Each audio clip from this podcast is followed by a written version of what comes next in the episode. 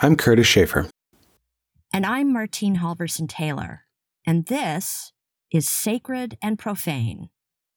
Today on the show, we're exploring how America's past can help us think about religion, pluralism, and tolerance today.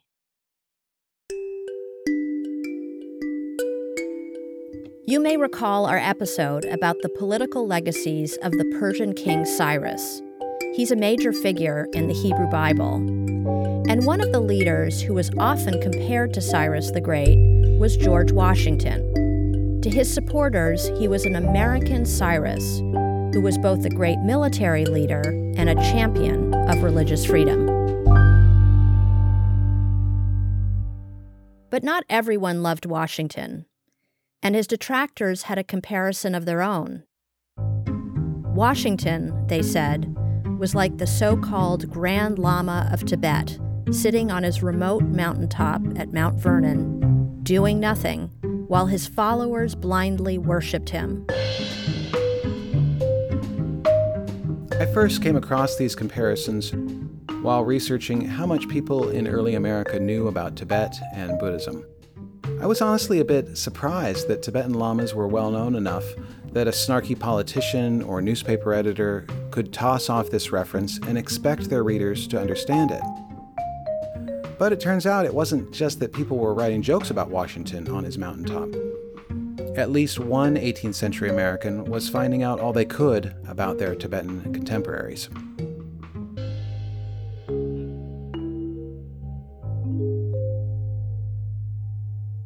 The Grand Lama is a name given to the sovereign pontiff, or high priest of the Tibetan Tartars, who resides at Potoli, a vast palace on a mountain near the banks of Barunputur, about seven miles from Lhasa.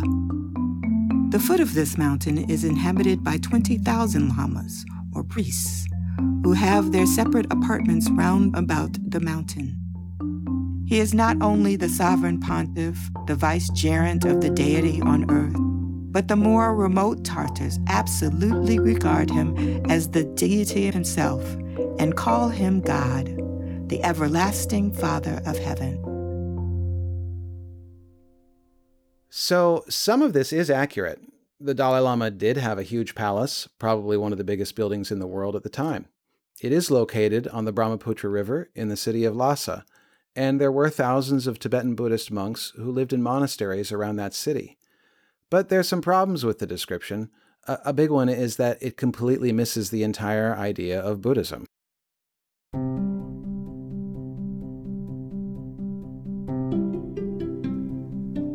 That passage comes from a fascinating book that is both very much of its time when it was first published in seventeen eighty-four and also breaking new ground. The book we are talking about is A Dictionary of All Religions and Religious Sects, Jewish, Heathen, Mohammedan, and Christian, Ancient and Modern. That's a very catchy title. Yes, though despite its grandiose globe-trotting title, most of it was written and researched in a tiny corner of Massachusetts by a woman who rarely left Greater Boston, and who would become one of the first American women to earn a living solely by writing. How did this author write a book on global religions? Why did her book become a bestseller? And what can that tell us about early notions of religious freedom in the developing American democracy? What motivated her, and why does it matter now? Let's start with the basics. Our author was Hannah Adams. I was born in Medfield, a country town about eighteen miles from Boston. She was the second of five children. Her parents were educated, but not wealthy. My father early imbibed a love of literature and prepared to enter the university. But as he was the only son, his parents were strenuously opposed to his leaving them. This induced in him to open a shop for the sale principally of English goods and books. His taste for reading continued unabated till his death, which took place at the advanced age of eighty-eight years. And like her father, Adams had a profound love for books and learning. The first strong propensity of my mind, which I can recollect, was an ardent curiosity and desire to acquire knowledge. I remember that my first idea of the happiness of heaven was of a place where we should find our thirst for knowledge fully gratified. But it wasn't simply her ardent curiosity that turned her toward becoming an author. Her father is a bookseller who fails at business, and so she's driven by poverty, by financial need to start writing. That's Toni Waljadon. She's an associate professor of English at Hendricks College and an expert in Hannah Adams and her literary world. You know, after her father's business fails, you know, she's she's doing her best to help the family out, right? And this is when she begins to write. She writes some popular histories. She writes the dictionaries of religion. But she's she's occupied, you know, through much of her life, trying to trying to earn money by her pen.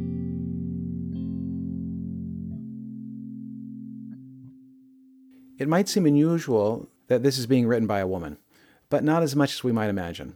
This is around the same time that Mary Wollstonecraft is beginning her career writing and publishing in England, and there are women writing in the U S too. One of the best-known poets in America at the time was an emancipated woman named Phillis Wheatley, who also lived near Boston. What does set Adams' writing apart from a lot of authors of her day, both male and female, is that she's actually making money, at least on her later editions. I was surprised to see that U S copyright law w- was only put in place in seventeen eighty-three, the year before the first edition of the encyclopedia was created, and she used that to her advantage. Two things are at play, right? First, you know, copyright law is loose, and so she's able to do this compiling project without worrying about, you know, any kind of violations there, right? But so then, you know, she enters into a really disadvantageous contract. Like, the terms are just totally against her. And so while it sells and it's popular, she's not the one making any money off of it. And so, and I can only imagine how much it would have smarted, right, to have done the labor, you know, all of the labor of the text, and to realize that she'd basically gotten suckered. She defends her work and her copyright publicly after that. She defends her right to be recognized as the author of her own work, right? And to benefit financially from her own labor. The other thing about her writing that's fascinating is that it's popular. You have this book going into multiple printings. It's actually making enough money that it's worth fighting over the copyright. Looking at bestsellers now, which are largely books about history, self-help, a lot of novels, it's kind of astonishing that an encyclopedia of world religions is a big hit. It makes some sense that it would be popular in the early days of the United States. This is in an era of the Enlightenment, when there's an idea that everyone having access to knowledge and education is going to change the world for the better. And let's not forget, we're in a young country that's formally committing to both democracy and the separation of church and state, and the idea that religious pluralism is something to be encouraged. Actually, in that sense, it is a self-help book.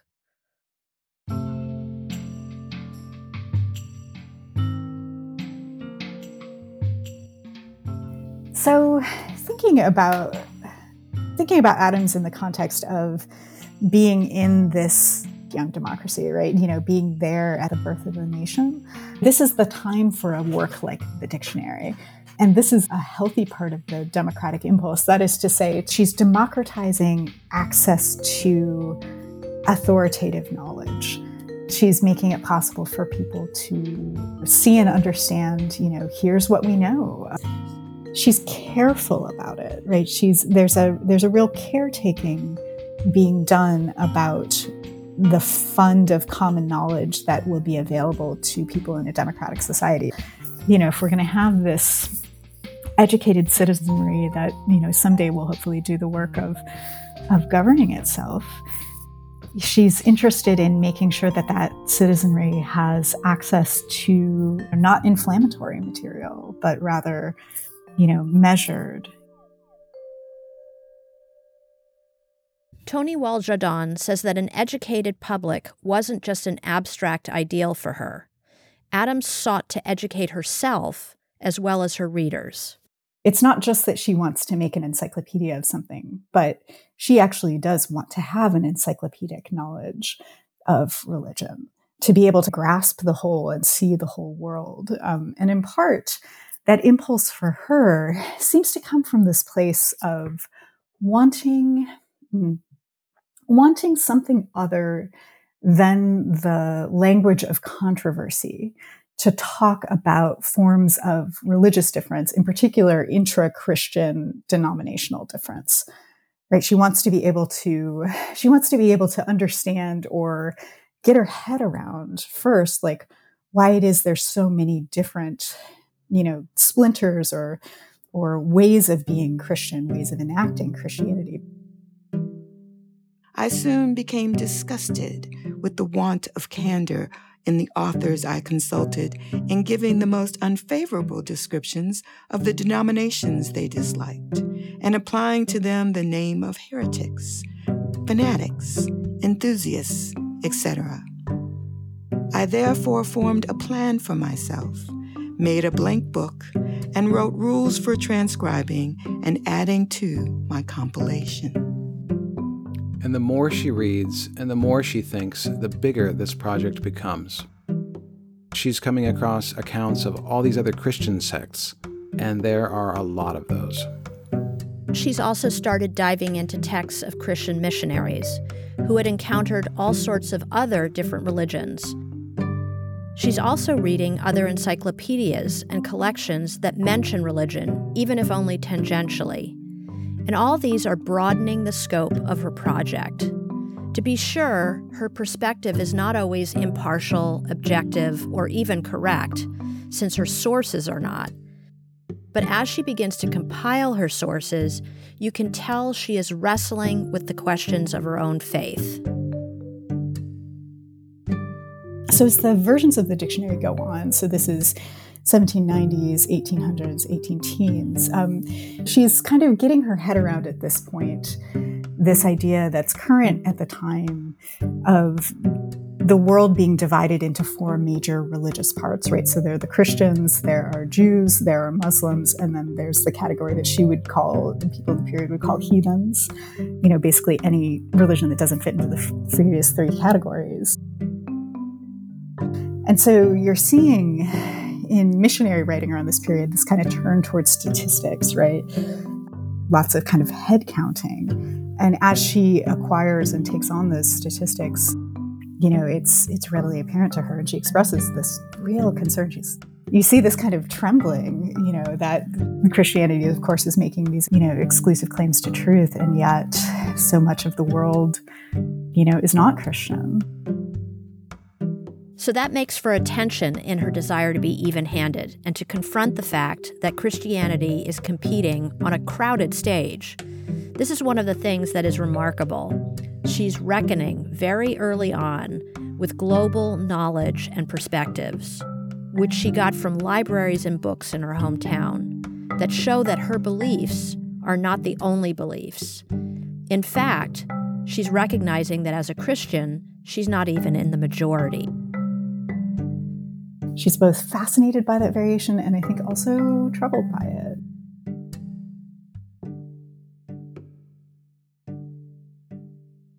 Yeah, so at the beginning of the show, we wondered how this author, who has really not left Massachusetts, is able to get all this information about global religion. And the answer may be that she's able to plug into this larger network of scholars and scholarship in and around Boston. Her project actually feels a little bit like Wikipedia, in a way. She's going around taking notes on any books about religion she can get her hands on, first from family and friends. She hangs out in bookstores, taking notes from books she can't afford to buy. And as the work keeps getting larger and larger, a friend pays for her membership at the Boston Athenaeum, one of the largest libraries in the United States at the time.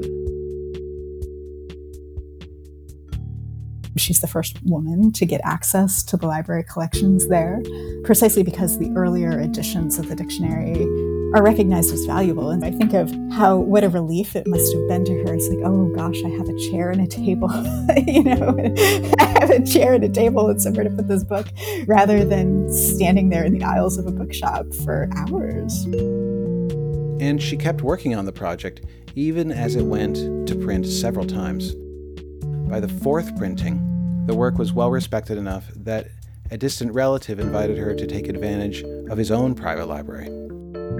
She was invited to pass a week or two at the late President Adams at Quincy, with the offer of his library as an inducement to accept the invitation. He was much struck with the rapidity with which she went through folios of the Venerable Fathers, and made some pleasant remarks in consequence, which induced her to speak of their contents. He then found that, while she had been turning over leaf after leaf, she had been culling all that could be useful in her labors. Getting access to materials is a problem, but um, she figures it out, and, you know, through the help of, of different people, you know, kind of beg, borrows, and steals her way to getting access to material. It's interesting, though, I mean, that, to go back to your thoughts about the materiality of the book, she needed to possess them, right? It wasn't enough to just read them. She needed to copy them and have and have them. Like, there's there's a certain, I mean, so much when we scroll, you know, through Google searches, you know, it's it's ephemeral, it's fleeting. We don't have it. The act of copying is an act of of possession. Yes. Yes, and I think that's totally right to think of, you know, and this is where our ideas about originality and authorship really keep us from understanding the the power and creativity of what she did. You know, every word that went into the dictionary had to pass through her hands, right? Through this kind of manuscript copying act. All of us as researchers or people as readers, right? You know, you can Google something and you can read something on a screen and it can just be very, or even in a written text, it can be totally in one ear and out the other, right? Um, but the things that we copy over become a part of us. And, and I think there is a real sense of where she's taking that in, right? She's taking all of that in and then putting it back out in this ordered fashion.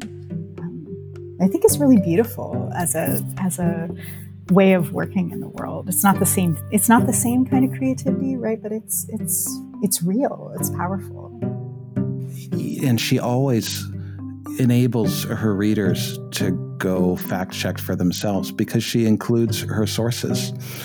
I think that's one thing that really differentiates the form of her work from our current media environment, where th- there is no need in most social media to show your sources, to show your work.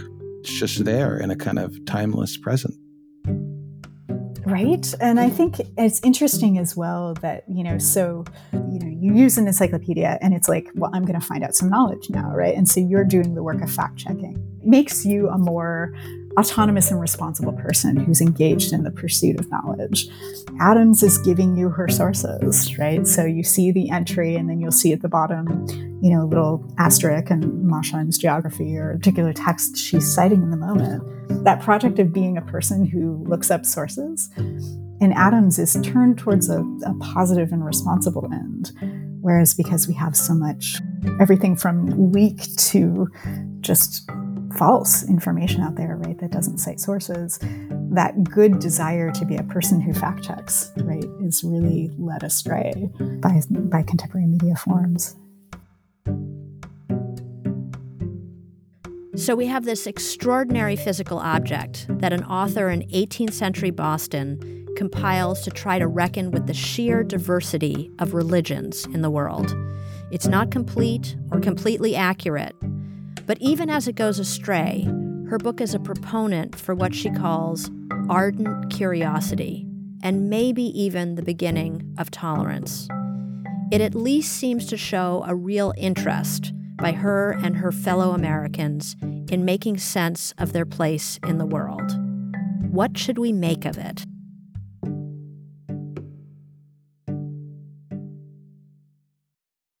I think one... One thing that Adams helps us to understand and remember is the territory and the people that become the United States in this period, that is all so new, that is this experiment, is also deeply global, right? You know, people are aware that there's a world out there, you know, that that's, this is a, um, there's this, always already this sense of deep connectedness between America and Americanness and ideas about the outside world. I mean, we can see how deeply tied into the rest of the world, you know, the American reading population always already is. Is is there any value today about knowing about about the American past, right? As an historian of the, of of knowledge production in America, is is there a value today? Professionally, we hope so. I hope so. I mean, I, I professionally we hope so, right? I think there is. I mean, because history can be taken as often about legacy. That is to say, like, what ha- the question of the past is what has we have we inherited. But another valuable way to look at it is, you know, not necessarily that we have inherited everything from the past, because ideas stop, die, right? Things things go away, and so learning about past worlds and past ways of living in the world and people like Hannah Adams, what that provides for us is other options. Right? You know, this is another way that somebody lived in a world full of difference. It's not our world. It's not the same problems necessarily, but here's how she did it. And that can be, I think that's that's in the service of expanding our world, making our world richer, more complex from Adams' perspective. She's a person who struggled, right? And struggled in public intellectually with these ideas and and tried to think about them fairly and well. And and that's important for us. Like, I think that's a great example for us. It's maybe we could use we could use a little bit more of that in our world.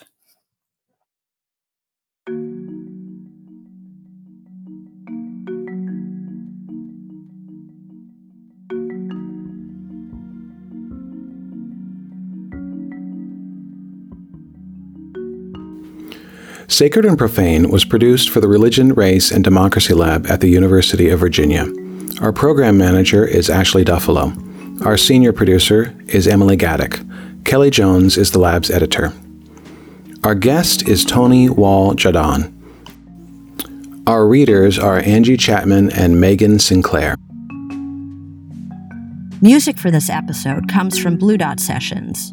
You can find out more about our work at religion lab dot virginia dot e d u or by following us on Twitter at The Religion Lab.